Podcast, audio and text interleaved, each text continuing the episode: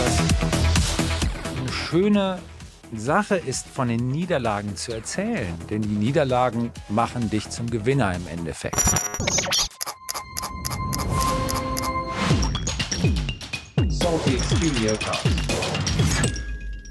David Garrett, das ist so toll, dass du hier bist.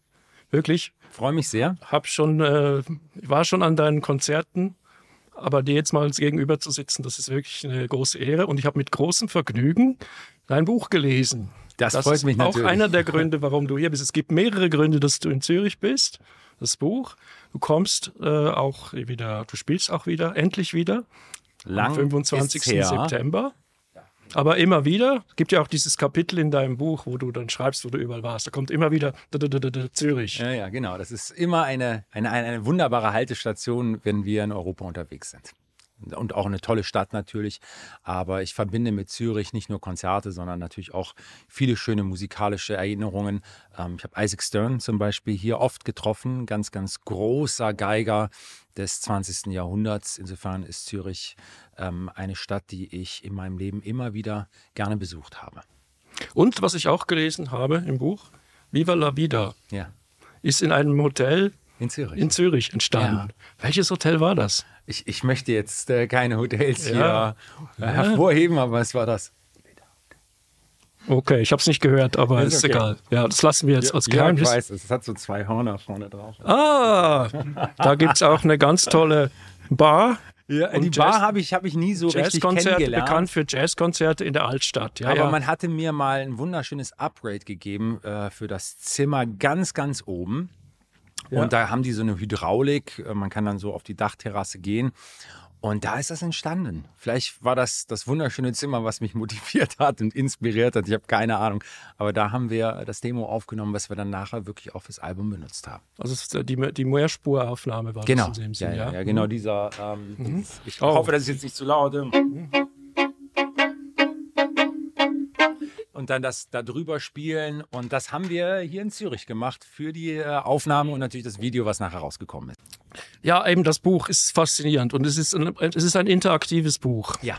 Ich habe mir das wirklich gewünscht, dass es genau so auch rauskommen wird. Ich hatte bei den ersten Gesprächen mit dem Heine Verlag der im Übrigen ganz, ganz tolle Arbeit leistet und mich in jeglicher Form unterstützt, ähm, habe dann das Thema QR-Codes angesprochen und ähm, natürlich ist es so, wenn man eine Idee oder Vision, vielleicht übertrieben formuliert hat, äh, hat man das schon in seinem Kopf genau jedes Detail vor Augen. Und äh, da bin ich echt froh, dass der Heine Verlag mir da geglaubt hat, dass es genau so auch geil sein wird. Und sie kannten natürlich nicht das ganze Material, was meine Eltern über Jahrzehnte gesammelt haben. Und ich wusste ganz genau, welches Video in welches Kapitel ich einfügen möchte. Und war natürlich viel Arbeit, alles zu digitalisieren. Ist ja zu 90 Prozent wirklich unveröffentlichtes Material. Und ich glaube, wenn man allein die Musik, die in Videos, in den QR-Codes zusammenrechnet, kommen da bestimmt mehrere Stunden an äh, Videomaterial und Musik, äh, die das Buch auch enthält, die nie veröffentlicht worden sind. Ach, und wirklich ganz erstaunliche Sachen. Zum Beispiel auch dieses Gespräch mit Isaac Stern. Ja wo er dir, dass du heimlich aufgenommen hast? Ich habe das extra nicht lauter machen lassen, weil das ist genau die Lautstärke, in der ich es auch gehört habe, damals, als ich das Tape Jahre später mir nochmal angehört habe. Äh, mein Manager Tobias meinte kurz, ja, lass uns das Volumen etwas äh, höher machen äh, bei diesem Audio, äh, bei dieser Audio-Recording mit Isaac Stern und habe gesagt, nein, ich erinnere mich bis heute, wie ich an den Worten geklebt habe, Jahre später und die Kopfhörer mir in die Ohren noch gedrückt habe, um wirklich jedes Wort zu verstehen. Und deswegen habe ich es genauso gelassen. Wir wollen ja, dass die Leute das Buch lesen, aber vielleicht kannst du trotzdem sagen, dieses Gespräch mit Isaac Stern, ich glaube, ja. das war in New York. Also nee, das, äh, das war in, ähm, lass mich nichts Falsches sagen, in der Schweiz. Das war in der Schweiz? Ja, das war in der okay. Schweiz. Isaac ist ja, ja, ein Leben lang bis kurz äh, vor seinem Tod nach Deutschland äh, nicht gereist. Ja. Das war sein Protest gegenüber äh, dem Zweiten Weltkrieg und dem, dementsprechend hat er natürlich in Europa, in der Schweiz und Österreich viel, wenn er hier war, äh, Zeit verbracht und dann haben wir ihn in der Schweiz besucht. Und dieses Gespräch ist in äh, Verbier. in Verbier war das, ja. Im mhm. Verbier Festival, wo ich mit ihm gearbeitet habe aber auch zwei Konzerte gespielt habe. Einmal das Beethoven Triple Konzert mit äh, Sinopoli Und äh, das andere Konzert war ein äh, Rezitalkonzert mit Itamar Golan. Und äh, zu dem ist er gekommen und hat mich ein bisschen musikalisch darauf vorbereitet. Und da gibt es ja auch eine schöne Unterrichtsstunde, die wir damals mit Video oder meine Mutter damals mit Video aufgenommen hat, wo er mich so ein bisschen musikalisch vorbereitet auf das Konzert in Verbier. Ich habe das Buch jetzt relativ schnell gelesen weil ich mich ja auf das Interview vorbereiten musste und gar nicht so viel Zeit war. Aber ich, ich bin jetzt schon begeistert. Ich, ich merke ja immer direkt, wenn jemand das Buch gelesen hat und ja. wenn jemand das Buch nicht gelesen ja. hat. Äh, ich sage keine Namen. Ich habe, ich wollte nur sagen, was ich, was ich jetzt mit Vergnügen noch machen werde. Ich werde diese ganzen QR-Code-Sachen. Ja. Äh, eins, eine Sache habe ich schon angeschaut, das, Inter, das, das Video mit Till Lindemann. Ja. Eine ganz großartige Sache. Ja, es ist wirklich ganz toll geworden. Großartig. Also ich muss echt sagen, Till ist ein ganz, ganz toller, ganz, ganz toller Mensch. Und, und toller Musiker, ein unglaubliches, äh, unglaublichen Instinkt äh, für, fürs Arrangement und äh, hat mir viel, viel Freude bereitet, mit ihm das zu machen äh, wirklich interessante Sachen und äh, auch so der Spannungsbogen oder da gibt es ja auch den Moment und äh, da möchte ich darauf zu sprechen, man könnte auf so viele Sachen zu sprechen kommen. Da warst du vier Jahre alt ja. und du wurdest mitgenommen, ein ja. Konzert von Schering. Ja. Und Be Beethoven äh, Violinsonate. Und das war so ein Schlüsselmoment in ja. deinem Leben. Ich kann mich per se an den Moment nur vage erinnern.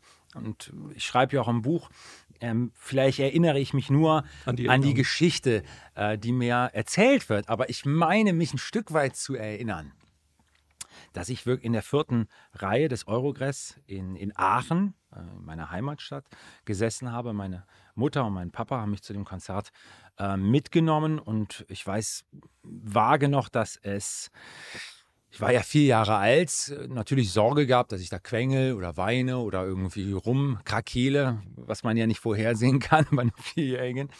Ähm, aber ich bin wohl so fasziniert von dem gewesen, von der Musik, aber auch vielleicht von den Bewegungsabläufen. Irgendwas hat mich gecatcht. Und aus irgendeinem Grund habe ich dann so eine Art Luftgeige, obwohl ich ja noch nie eine Note gespielt hatte, so nachgeahmt. Und Henrik Schering dem ist das natürlich aufgefallen. Ist ja nicht, passiert ja nicht jeden Abend, dass ein Vierjähriger im, im, klassischen Konzert sitzt und dann auch noch so weit vorne. Und da hat er natürlich immer die gewartet zwischen den Sätzen des, der Beethoven-Sonaten, bis ich äh, wieder ganz ruhig bin und hat mich angeschaut und dann hat er angefangen weiterzuspielen. Und das hat sich so durch das ganze Konzert gezogen.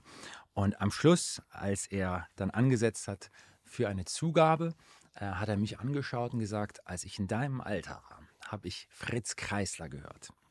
Und Fritz Kreisler hat diese Zugabe für mich gespielt. Und ich möchte sie heute Abend dem kleinen Jungen da in der vierten Reihe widmen. Und das ist das Tempo di Minuetto von Fritz Kreisler.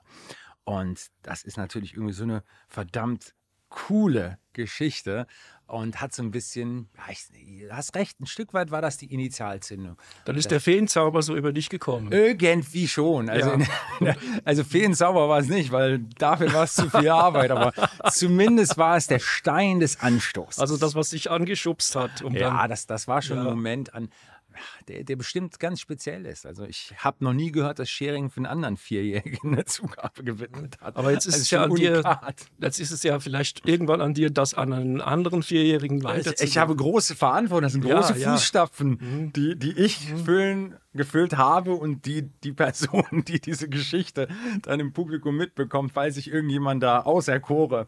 Eieiei, da habe ich viel Verantwortung. Aber was du ansprichst, das gefällt mir. Äh, du schreibst nicht so, ich bin einfach gut, ich bin einfach begabt, sondern Nein. du sagst, ja. es hat sehr Knall, viel Arbeit gebraucht und du wurdest auch, ja. du wurdest auch getrieben oder äh, angestoßen von deinem Vater. Ja. Ähm, wie so viele andere äh, junge, hochbegabte Musiker äh, gab es auch bei mir natürlich jemanden im Hintergrund, der ähm, dafür gesorgt hat, dass ich meine, mein Pensum jeden Tag an Arbeit verrichte, der auch Disziplin äh, an dem Instrument mir beigebracht hat. Und das muss man lernen. Das kommt dir nicht zugeflogen. Das ist ein tagtäglicher Kampf, diese Disziplin auch zu erlernen. Ähm, ja, das gehört auch mit dazu. Und mir war es halt auch wirklich wichtig in diesem Buch, äh, das, den Mythos Wunderkind, der ja auch eine große Anziehungskraft hat. Und äh, ich will nicht sagen, dass es nur eine Art von Marketing ist. Aber es ist auch eine Art von, von Marketing und äh, dieses, ja, dieses hinter den Kulissen, was passiert. Ich kenne das ja erster Hand und es ist kein Wunder, was auf der Bühne passiert. Das ist alles sehr, sehr hart erarbeitet. Natürlich, wenn man einen sechs, sieben, achtjährigen oder eine achtjährige auf der Bühne sieht, die etwas Unglaubliches macht, ich glaube, dass das Publikum sich wohler fühlt, wenn das Prädikat Wunderkind im Raum steht, als wenn man sagt, hart, arbend, arbend, äh, hart, äh, wiederholen, hart arbeitendes Kind. Weil das ist ja gerade in unserer heutigen Gesellschaft nicht etwas, was man jetzt unterstützen sollte, darf oder möchte.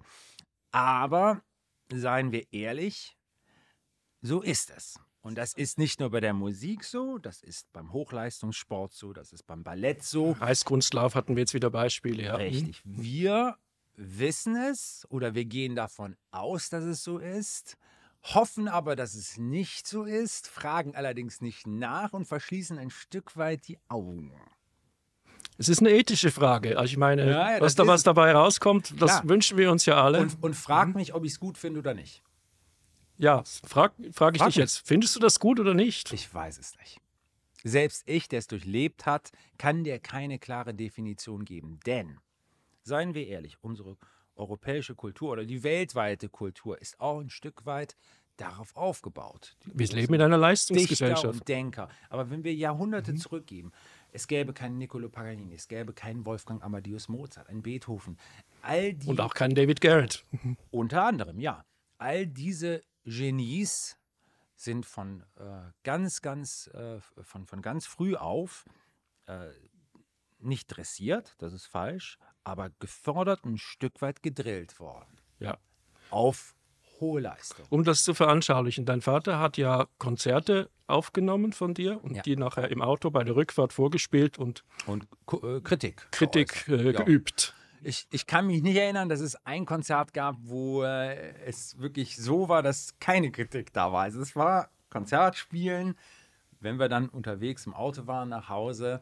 Mein Papa hat das immer ähm, mit einem DAT-Gerät aufgenommen ja. im Konzertsaal. Natürlich immer direkt weit vorne sich Plätze gewünscht, damit man mich und die kleinen Fehler natürlich besonders gut hören kann, was ja gut ist. Perfektionist, ja. auch von der Seite. Ähm, war allerdings nicht der schönste Moment nach dem Konzert, selbst wenn Standing Ovation man gefeiert wird.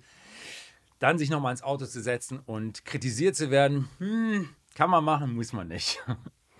Ja, aber eben, es hat, es hat was gebracht. Hat was gebracht. und äh,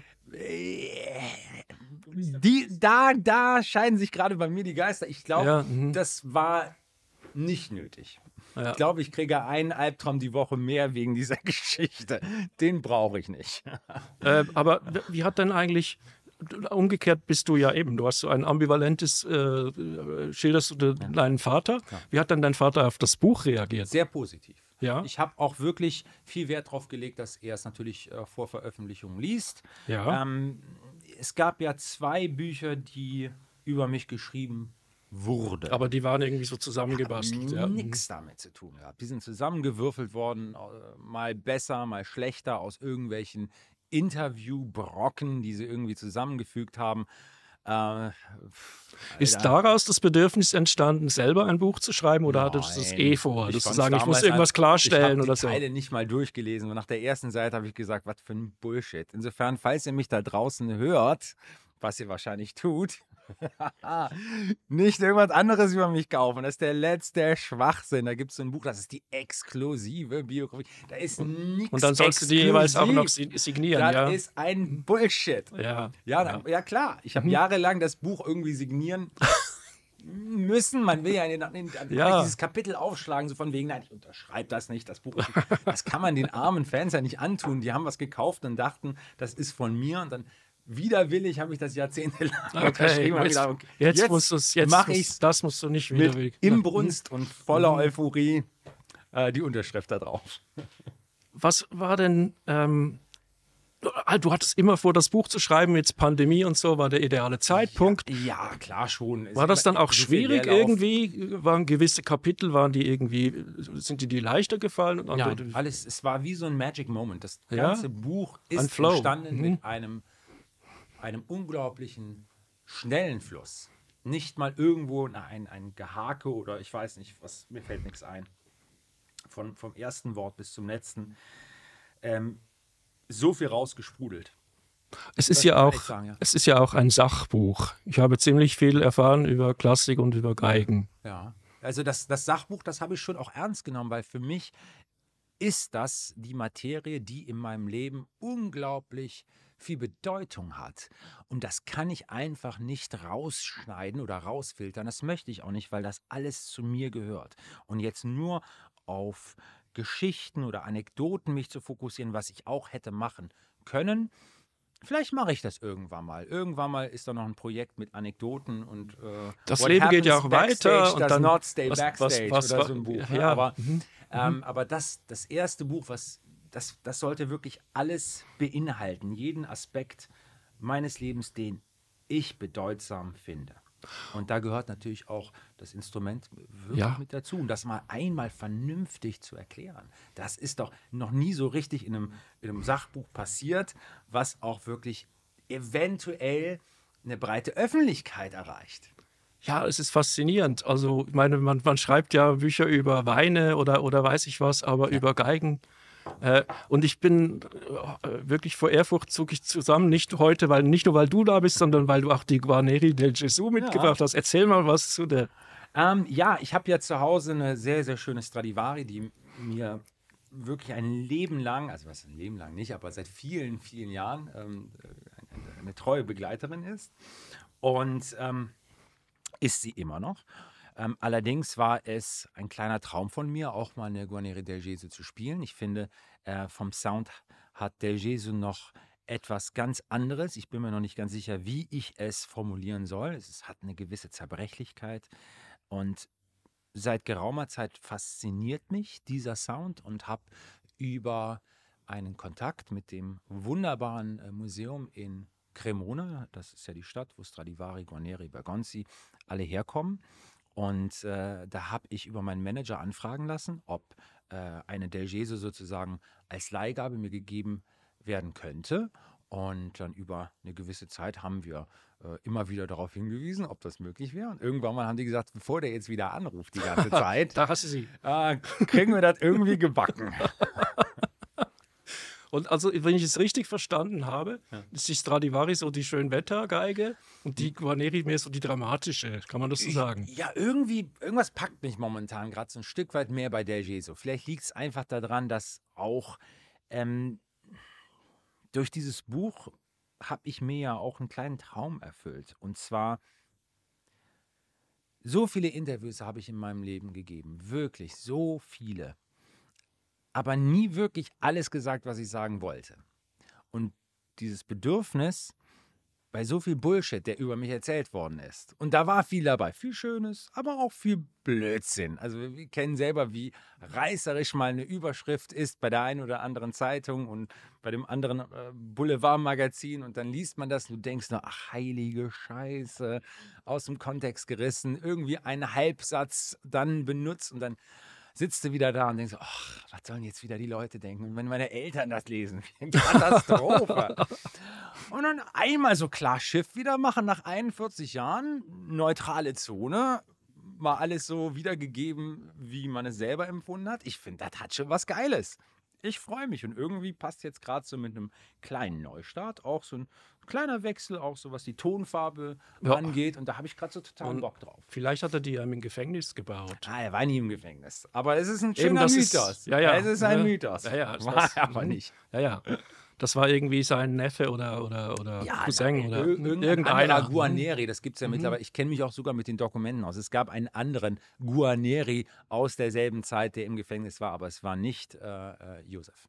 Mhm. Ähm, du sagst, Geigen haben ein Gesicht.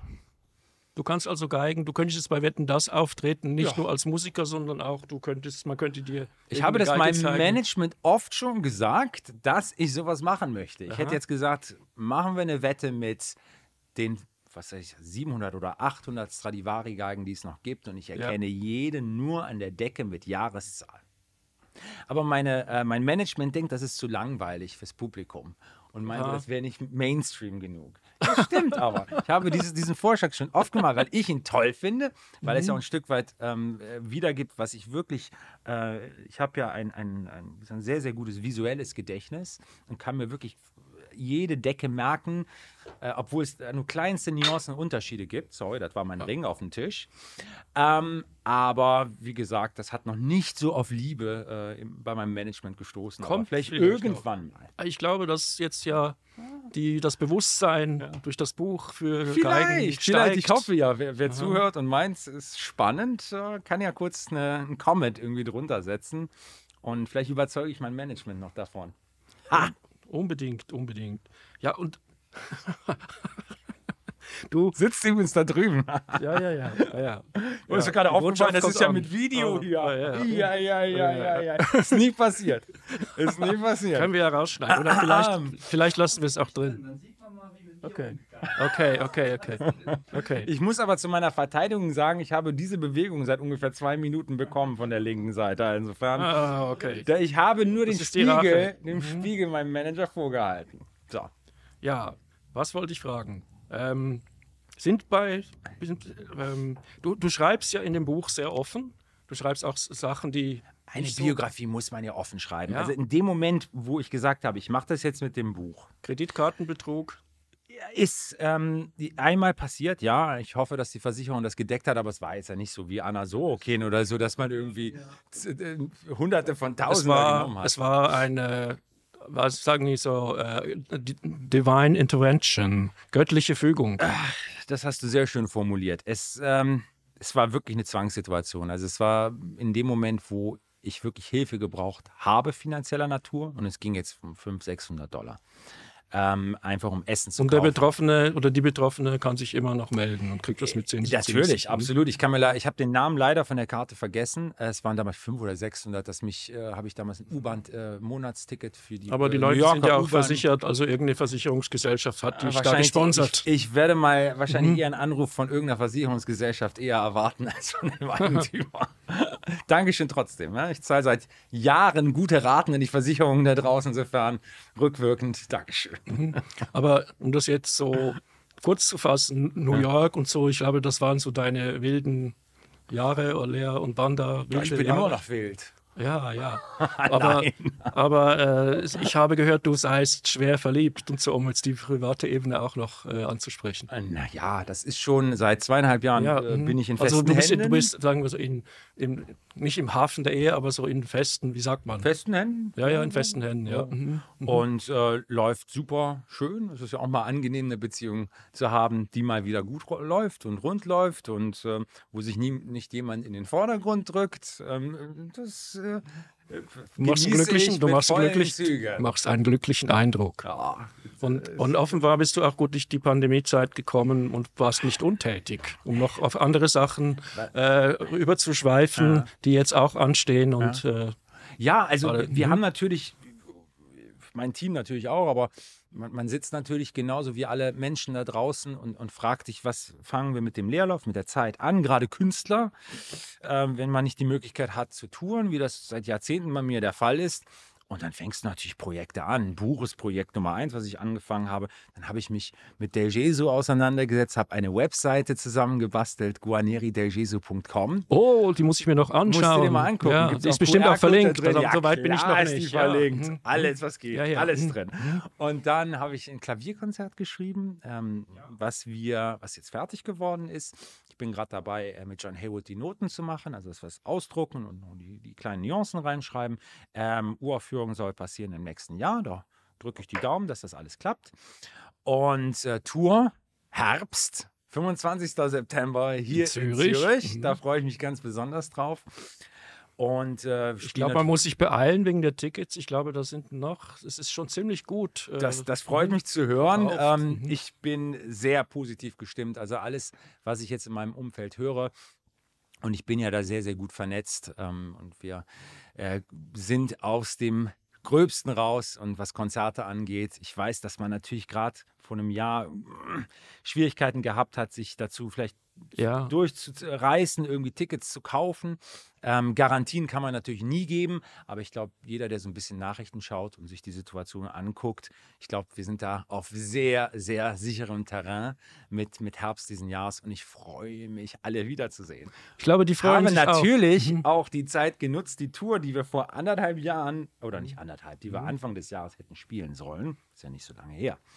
Ähm, die haben wir natürlich noch ein bisschen ver verbessert, getüftelt, Ah. neue Stücke rein. Insofern, ich kann nur sagen, Alive im Herbst ist eine bessere Tour, als Alive im Januar gewesen wäre. Insofern, ihr könnt euch freuen. Die Leute kommen ja nicht nur wegen der Musik, sondern auch weil Nein. du zwischendurch Sachen erzählst. Ach so, ich dachte, es ist nur wegen der Musik.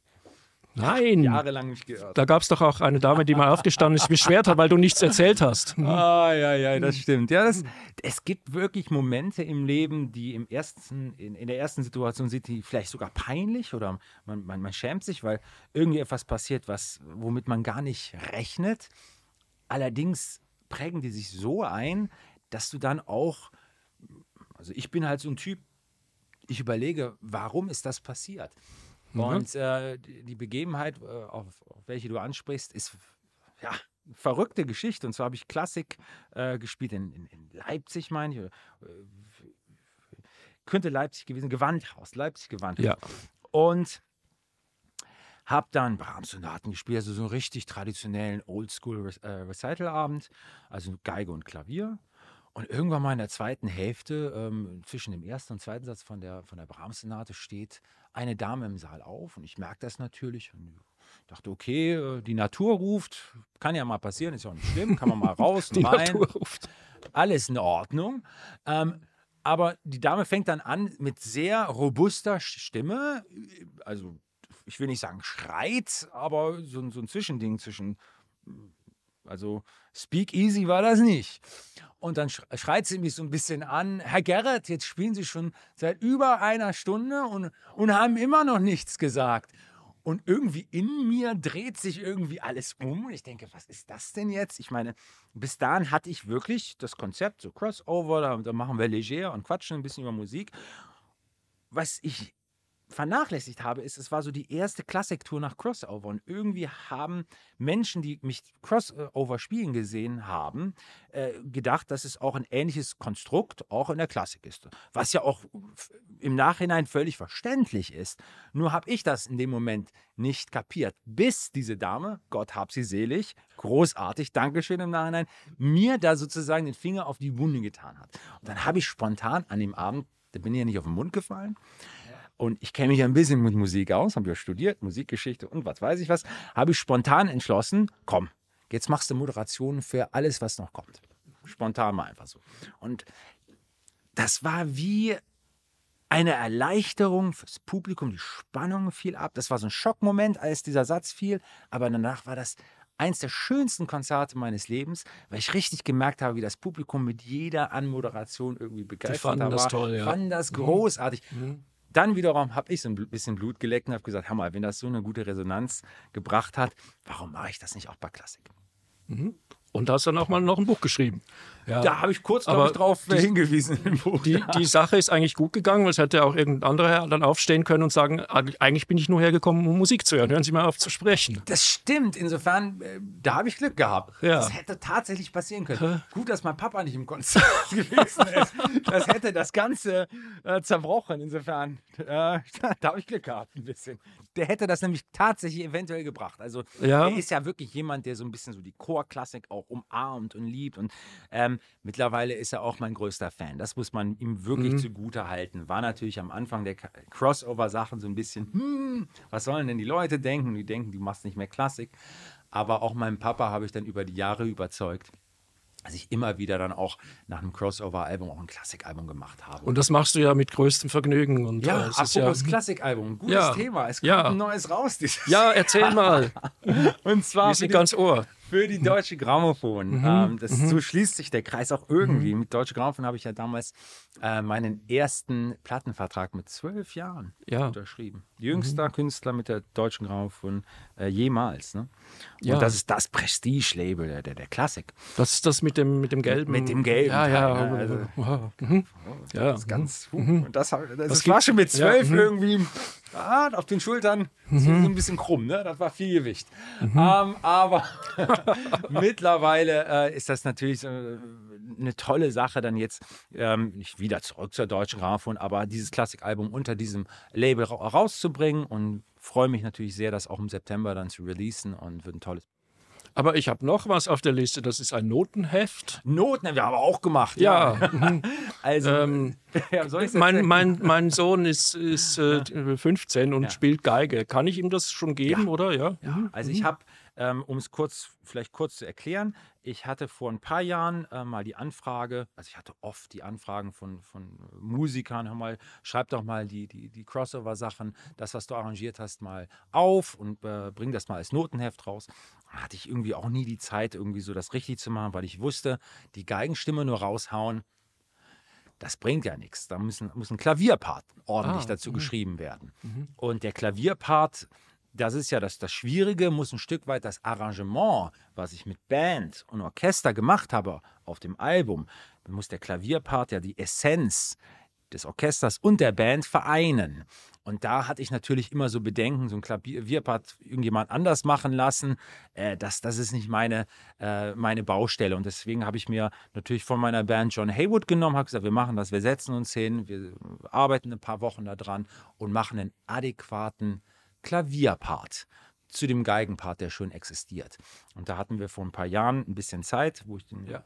äh, wo wir das erste Band gemacht haben. Und jetzt natürlich in der Zeit der Pandemie mhm. haben wir gesagt, komm, machen wir für das Album Alive, da sind so viele tolle Stücke drauf, ein äh, Notenband, was auch nur sozusagen das Album, das gesamte Album wiedergibt, mit einem speziell dafür eigens geschriebenen Klavierpart.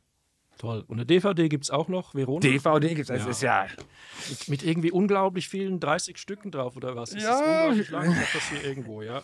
ich ich, äh, ich arbeite drauf. gerne, habe aber auch Glück, einen Job zu haben, der äh, mir immer noch Spaß macht. Aber gibt es denn was, ist, äh, noch einen unerfüllten Wunsch? Du machst ja, meine, ich, nur in Klammern, du hast ja mal 2013 noch äh, einen Film gemacht und du hast jetzt dieses Video gemacht, das sehr speziell ist mit ja. Lindemann. Ja. Gibt es also, noch, äh, außer Wetten, das hatten wir schon, gab Gibt es noch irgendeinen unerfüllten Wunsch? Ich habe hab echt schon viel gerissen in meinem Leben. Also von, von Oprah in den USA ja. mit irgendwie 60 Millionen Zuschauern bis für der Queen gespielt, Barack Obama. Für die Pferde so. der Queen sogar. Für die Pferde der Queen. Unglaublich.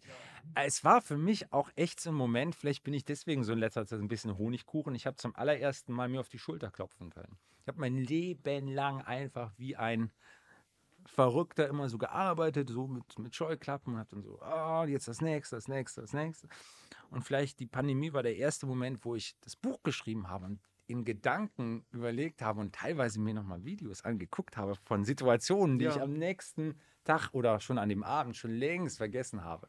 Weil irgendwas am nächsten Tag anfiel. Das heißt, nach dem Konzert kam die Arbeit Aha für was anderes, was morgen stattfindet. Also du hast jetzt mal richtig ich, zurückschauen ich können. Ich habe mal zurückgeschaut. Meine Güte, habe ich da was, was, was auf die Beine gestellt. Es ist wirklich für mich selber manchmal so rückblickend wie so ferngesteuert. Irgendjemand, der das einfach so zack, zack, zack, zack. Gab bestimmt ein paar also, wo jemand Sachen auch. 50 Stunden gearbeitet hat, ja. habe ich einfach mal 100 hingelegt. Gab es irgendwas, was du ganz vergessen hattest und dass du, oder dass du jetzt ganz ja, anders anschaust? Mhm. Ja, viel. Ich hatte überhaupt keine. Ich musste echt mich da hinsetzen und ein Teechen trinken und habe dann mal die Augen zugemacht. Und dann kam das echt so wie kurz vorm Ableben, zack, zack, zack, zack, zack. Alles einmal das Leben an mir vorbei. Also ich hoffe, es ist noch nicht so weit, aber es ging relativ zügig und dann war das Buch ja, plötzlich. ist ja da. noch Zeit für Band 2 oder so, das geht ja jetzt weiter. Ich oder? musste echt viel rausstreichen. Ja? Also ich war bei knapp 600 Seiten und dann war der Verlag 600 kriegen wir auf alle Fälle nicht hin.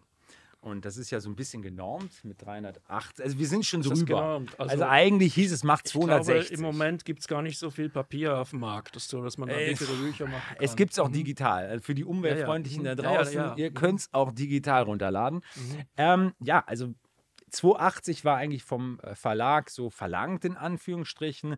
Äh, irgendwann wurde es immer mehr. Äh, dann haben wir natürlich ein bisschen was rausstreichen müssen. Auf der anderen Seite habe ich gedacht, Mensch, Kinder, ich habe fast noch 260 Seiten irgendwie irgendwo rumliegen. Das ist doch ein guter Anfang für Band noch Nummer 2 eine Extended Version oder eben Band 2. Ja. Band 2, komm. Mhm. Ja. Wenn ihr wirklich wüsstet. Keine Ahnung. Mir fällt schon was Gutes ein.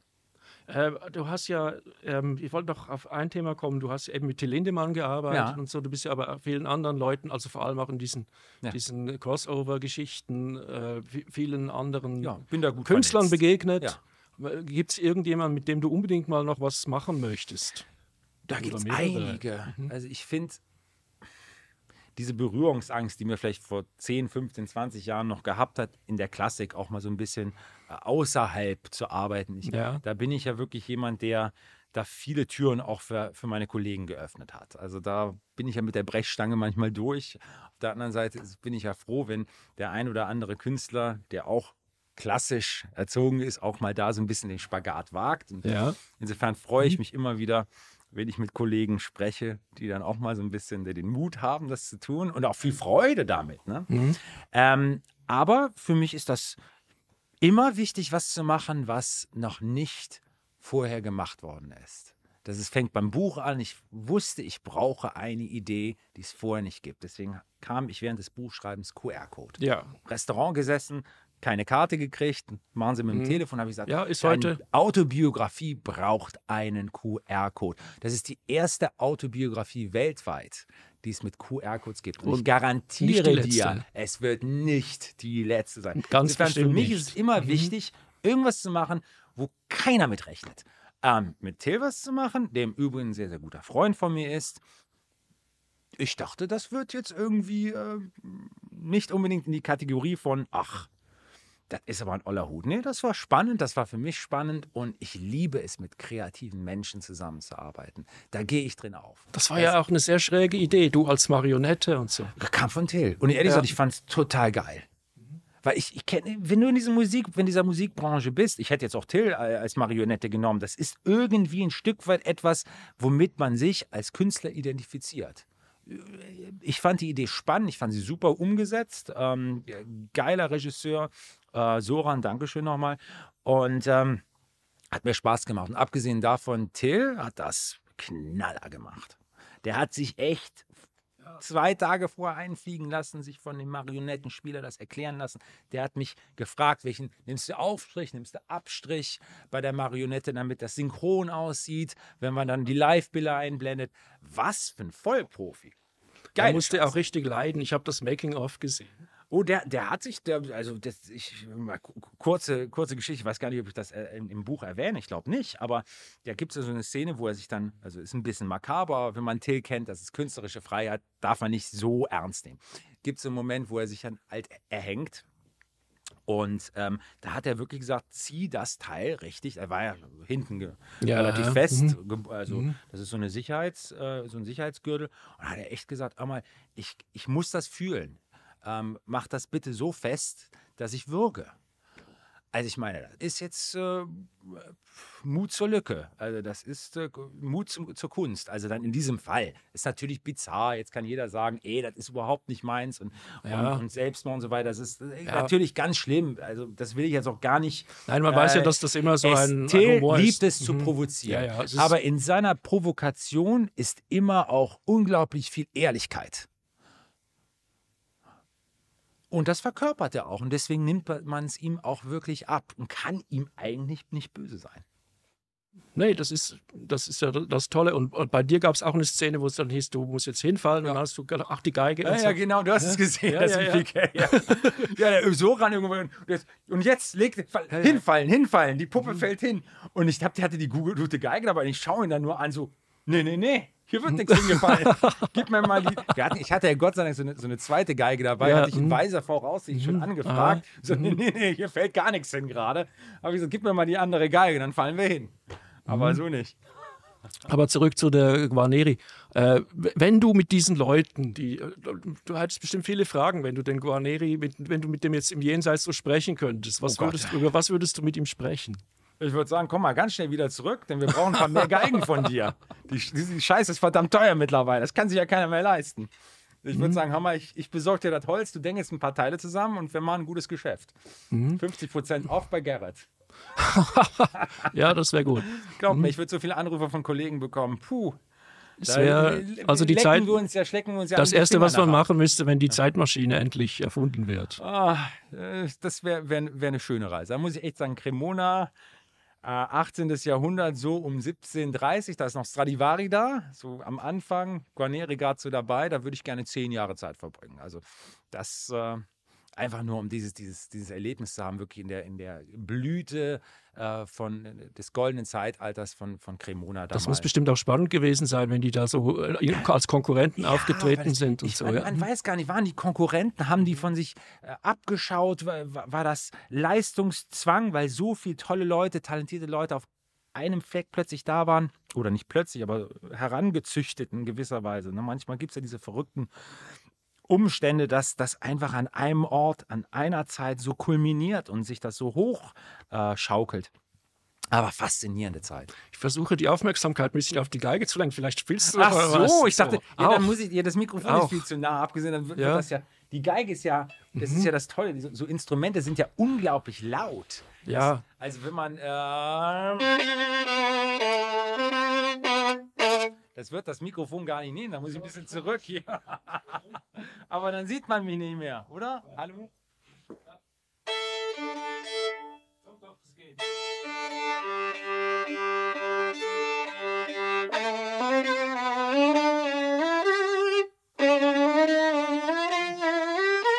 Geht es vom Mikrofon? Ja, es geht.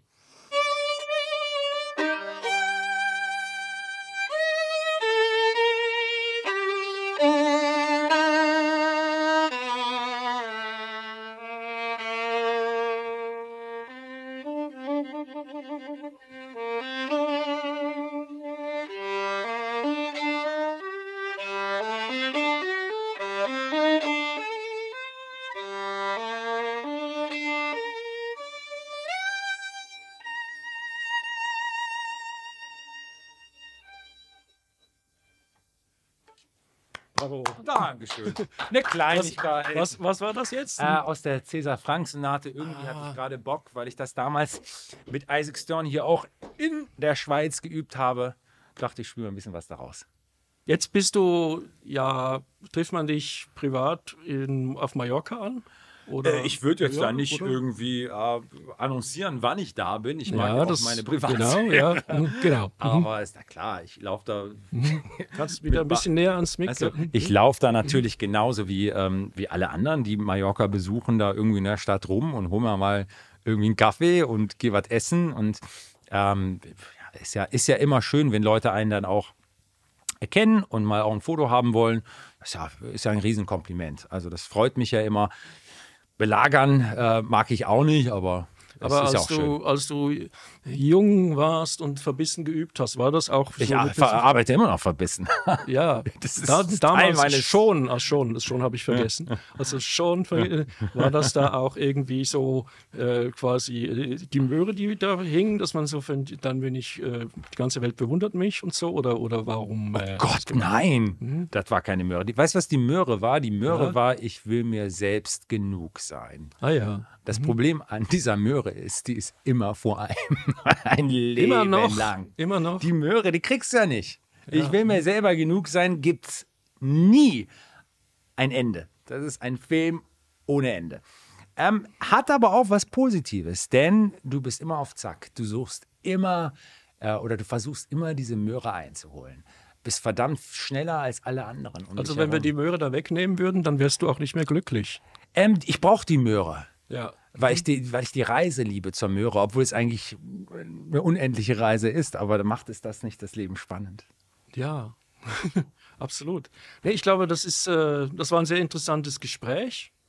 Gibt es noch irgendein Thema, das, wir, das du unbedingt noch. Äh, ja, ich, ich bin grundsätzlich glücklich. Ich, ich freue mich so wahnsinnig. Ich glaube, das merkt man auch in letzter Zeit bei den Interviews, dass ich über Sachen reden und sprechen kann, die. Ähm, ich nicht tausendmal schon durchgekaut habe. Ich finde Inter Interviews momentan, das heute war auch wieder toll, äh, spannend für mich. Das, das gibt mir wieder Lebensenergie und Freude, dass ich mal Gespräche führe, die, die, ähm, die anders sind. Weißt du, irgendwann mal kommt dann so ein Trotz auch bei den Journalisten, wenn man so lange, in Anführungsstrichen, so alt bin ich nicht, aber ich habe ja früh angefangen. Und wenn man so lange im Geschäft ist, dann irgendwann mal kannst du gewisse Fragen nicht mehr hören. Und ich bin so hm. scheiße glücklich, dass die Fragen gerade nicht kommen. Um dich jetzt zum Schluss noch zu enttäuschen, eine private Frage oh habe ich noch. Jetzt doch, ich habe ein Kompliment vielleicht, gemacht. Vielleicht, äh, danke. Vielleicht, äh, vielleicht ähm, ja. kann ja sein, wenn du jetzt da in, ähm, so glücklich bist und ja. so, dass es vielleicht mal Nachwuchs gibt. Und würdest du dir wünschen, dass äh, dein Kind dann auch den Weg der Musik einschlagen würde? Oder würdest du sagen, äh, lieber nicht? Mm, ich glaube, ich müsste mir schon erst vorstellen können, Kinder zu machen. Das ist ja nicht so schwer, das kann ich mir schon vorstellen. Aber wenn es dann da ist, mhm. so weit sind meine Gedanken noch gar nicht. Ich glaub, okay, habe ähm, hab ich was übersprungen. Also, mhm der Gedanke muss erst da sein, zu mhm. sagen, mhm. ich, ich glaube, das ist etwas, was meinem Leben jetzt äh, irgendwie bereichert oder das ist etwas, mhm. was ich mit der Person, in der ich verliebt bin, irgendwie gemeinsam mache. Ähm, Soweit ist es noch nicht. Irgendwann mhm. mal wird es vielleicht so sein. Und wenn es nicht so ist, ist es auch nicht das größte Drama der Welt. Wir, wir, die, die, Menschheit wird deswegen nicht äh, vernachlässigt. Als Aber, ich 41 war, ich genau, hatte ich genau die Einstellung. Ja, und was und, passiert? Ich kenne dich jetzt nicht so mit, gut. Mit 42 war Wie viele Kinder sind es geworden? Gedacht, eins. Eins, okay. Mit 42 wurde ich Vater und dann habe ich gedacht, ich hätte was verpasst. wenn es 14 gewesen wären. Hätte ich jetzt Hä? blöd geguckt hier. Hm? Was denn? Hätte es mich überrascht, wenn es jetzt 14 gewesen wären bei dir. 14? Hätte ich blöd geguckt. Nein, Warum? ist egal. Kann, hörst du später an, sollte witzig sein. Ja, ja, ja. Nee. Ja, ja kann, aber, hm? kann, kann alles noch passieren, aber Mhm. Es ist noch nicht so weit. Nein, was ich eigentlich, worauf ich hinaus wollte, würdest du auch äh, ein Kind ähm, so unterstützen, wie es dein Vater getan hat? Oder, oder ich, ich glaube eher nicht. Also ich würde unterstützen, das, das ist ganz klar. Ich würde sicherlich auch, wenn nachgefragt wird, würde ich sagen, wenn mich jetzt ein Knirps da so anguckt oder ein Mädchen so anguckt und sagt, ich Papa, ich will Geige spielen, dann würde ich sagen, okay, ich kaufe dir so ein Teil. Hier, nimm. Und wenn es nach drei Tagen das Teil in die Ecke legt und es sammelt Staub, würde ich jetzt auch deswegen keine schlaflosen Nächte kriegen, ganz im Gegenteil. Jetzt weiß ich aber noch einen schönen Abschluss. Du bist, du widmest das Buch ja, ja allen jungen Musikern. Ja, weil ich finde, das Buch hat ähm, unglaublich viel Wichtiges, ähm, was junge Musiker sicherlich auch motivieren wird, weil es gibt so viele Geschichten da drin, die nicht von Erfolg sprechen. Es gibt so viele Kapitel, die Niederlagen sind. Ja, und vor allem nicht von Erfolg, der einem in den Schoß fällt. Richtig. Und ich glaube, dass das eine schöne Sache ist, von den Niederlagen zu erzählen. Denn die Niederlagen machen dich zum Gewinner im Endeffekt. Und deswegen habe ich es Musikern gewidmet, weil für mich war dieses Buch auch wichtig, über die Musik und über das Leben und den Werdegang eines Musikers zu berichten, damit man eventuell, vielleicht habe ich das Glück, auch jemanden zu motivieren, der mal auch äh, eine schwierige Zeit durchmacht. Denn ich kann dir eins garantieren, wenn du Geige lernst, wirst du viele schwierige Situationen haben, über viele, viele, viele Jahre. Und da braucht es einen Sturkopf und jemand, der wirklich Leidenschaft hat für das Instrument, aber darüber hinaus einfach dieses Nicht-Aufgeben, weiterarbeiten, nicht wegen dem Instrument, nicht wegen mir, nicht wegen meinen Eltern, sondern wegen der Liebe zur Musik. Und deswegen finde ich das Buch ganz spannend. Ich auch. Denn ich danke dir, ich danke dir für dieses wirklich sehr interessante Gespräch und wünsche dir weiterhin ganz viel Erfolg und freue mich schon auf die Fortsetzung, egal ob das ein Buch ist oder oder ein Video oder wir, was auch immer. Wir schauen mal, was mir so durch den Kopf mhm. äh, schwirrt. Da wird ja irgendwann mal was passieren. Danke dir auch. Danke.